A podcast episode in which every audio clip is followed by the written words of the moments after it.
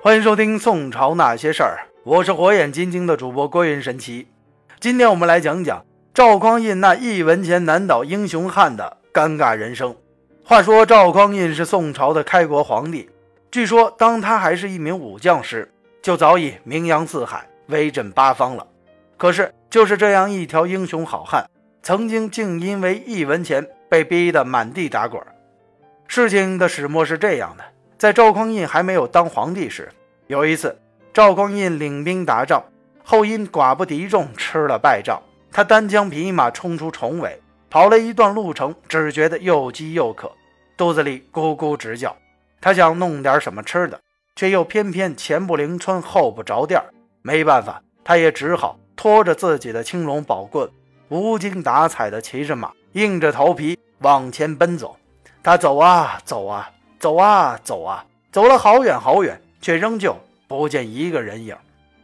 此时的赵匡胤心想：“好家伙，难道今天我要饿死在这儿不成？”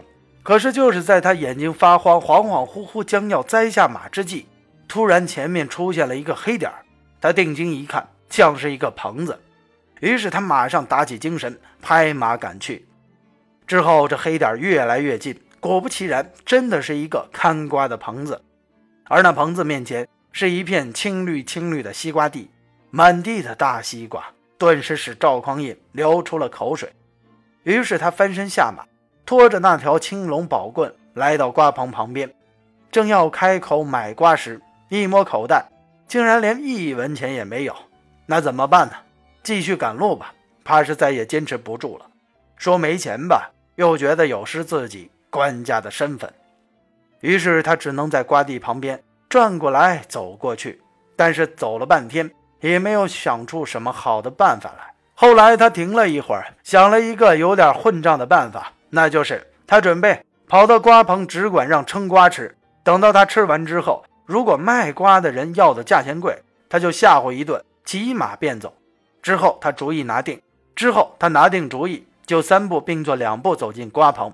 只见那瓜棚里坐着一位。胡须雪白、面容慈祥的看瓜老人，此时的赵匡胤粗声粗气地说：“老头子，拿瓜来吃。”看瓜老人急忙站起来，笑着说：“君爷请坐，我给您挑个大西瓜。”老人说着，便进地里挑了一个大西瓜，抱到赵匡胤面前，说：“君爷，请吃吧。”那时的赵匡胤虽说饥渴得很，恨不得一口就把这西瓜连皮一块吃掉，但是。他又怕这卖瓜的老人瞧不起自己，于是他就强鼓起肚皮说：“我又不白吃你的，你怎么不称一称？”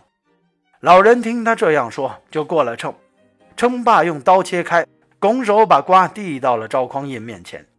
赵匡胤于是狼吞虎咽的大吃起来，而老人坐在旁边也不搭话，一边吧嗒吧嗒的抽着旱烟，一边瞧着这赵大爷吃瓜。而没过了一会儿。这赵匡胤就把一个十斤重的大西瓜吃了个精光，他用手抹了抹嘴，对着老人嗡声嗡气地说道：“你这瓜多少钱一斤？”他边说边心里核算，这老头就是说个公道价钱，我也要说他的瓜贵，因为有意诈人，吓唬吓唬，我就马上扬长而去。而这卖瓜的老人似乎看出了这赵匡胤的心意，他笑着说：“爵爷，这是我自己的瓜。”过路的人口渴吃个瓜，我从来都是不要钱的。这赵匡胤一听老人这么说，反倒来了劲。他说：“胡说！你是有意小看人？难道是说我给不起你的瓜钱吗？”此时的赵匡胤还故意的拍了拍自己的口袋。于是老人听赵匡胤这么说，他说：“如果军爷你今天真的过意不去，那就按照别人吃瓜的价钱，一文钱十斤吧。”老人慢慢的说了这一句话，而这一句话却真的把这赵匡胤给僵住了，因为这老人家不要钱，自己硬要给，之后给的价格又极其便宜，可是怎么办呢？他又不自觉的摸了摸口袋，依然是没有分文。此时赵匡胤的脸红了，汗珠也从他的鬓角渗了出来。卖瓜的老人不紧不慢的在等着收钱，赵匡胤只能服了软。走上前去哀求道：“老伯伯，我是真的忘了带钱，你有什么活让我干干，顶顶瓜钱好吗？”此时的卖瓜老人轻蔑地看了赵匡胤一眼，说：“年轻人，你一来我就看出你饥渴难忍，而又空无一文。可你非要装腔作势，出言不逊。如果你真有悔改之意，就请在地上打个滚，顶瓜钱吧。”此时的赵匡胤也是无奈，只好在地上打了个滚，满脸通红的，灰溜溜的上了自己的战马。而在后来。至赵匡胤投奔周世宗柴荣，屡立战功，被封为大将军。在陈桥兵变、黄袍加身、杯酒释兵权之后，他又建立了大宋王朝。一日，已经当了皇帝的赵匡胤与群臣把酒言欢，说到此事，他不由得大发感慨说：“想我堂堂赵匡胤，一条青龙宝棍打遍天下无敌手，何等的英雄汉！而如今又做了这大宋朝的太祖皇帝。”是何等的富贵，但是我也曾被那小小小小的一文钱被逼得在地上打了一个滚儿，嘿嘿，真的是一文钱难倒英雄汉啊！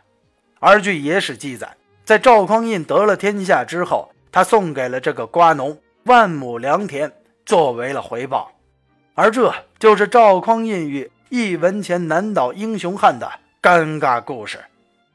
好了，今天的宋朝那些事儿就先讲到这里。我是火眼金睛的主播郭云神奇，我们下期的宋朝那些事儿不见不散。